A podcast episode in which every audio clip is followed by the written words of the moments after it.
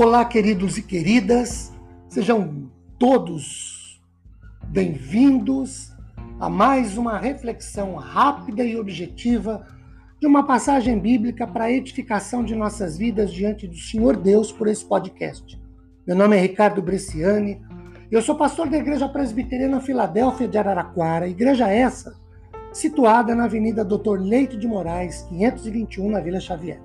É uma satisfação poder compartilhar com todos vocês mais um trecho da palavra de Deus. Hoje, Isaías 41, 10. Não temas, porque eu sou contigo. Não te assombres, porque eu sou o teu Deus. Eu te fortaleço e te ajudo e te sustento com a minha destra fiel. Queridos, nós temos aqui algumas riquíssimas promessas de Deus dirigidas primeiro ao povo de Israel.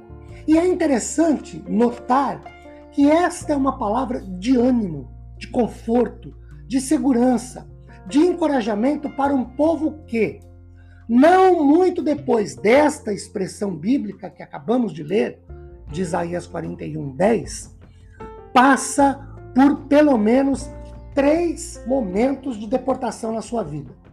Vejam, em 609 a.C., nós temos a primeira deportação.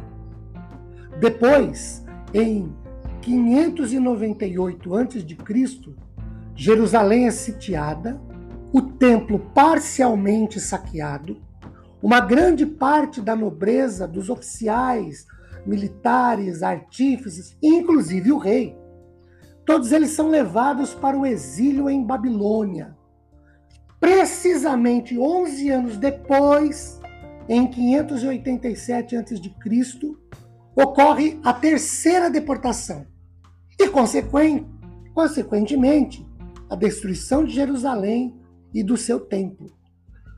O povo é levado para o cativeiro, cativeiro babilônico que dura 70 anos. Quais são as promessas de Deus?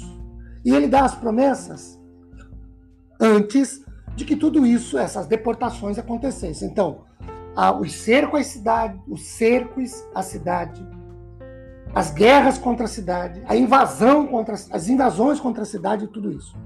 Primeiro é não temas. Não fique com medo. Segundo é eu sou contigo.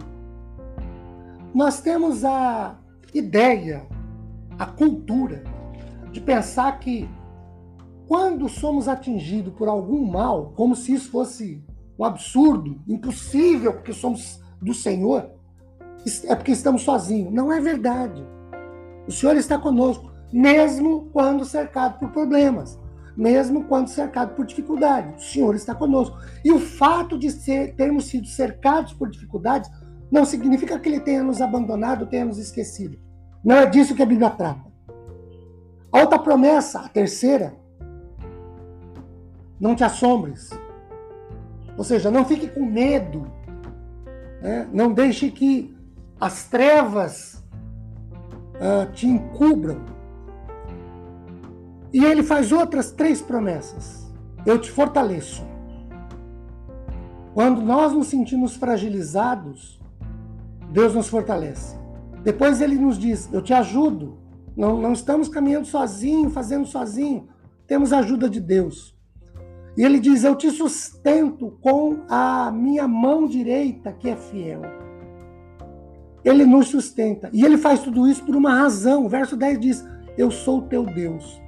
Um Deus pessoal, vivo, ativo, dinâmico, que pede para que a gente não tenha medo, que diz que está conosco, que pede para a gente não se assombrar, não se assustar, não permitir que as trevas nos encubram. É um Deus que nos fortalece, que nos ajuda, um Deus que nos sustenta. Esse é o Deus que nós servimos, com quem nós nos relacionamos. Que Ele nos abençoe poderosamente em manifestações graciosas a nosso favor, depois de refletirmos por alguns instantes sobre Sua palavra, como prometeu aqui em Isaías 41, verso 10. Fiquemos na paz do Senhor. Amém.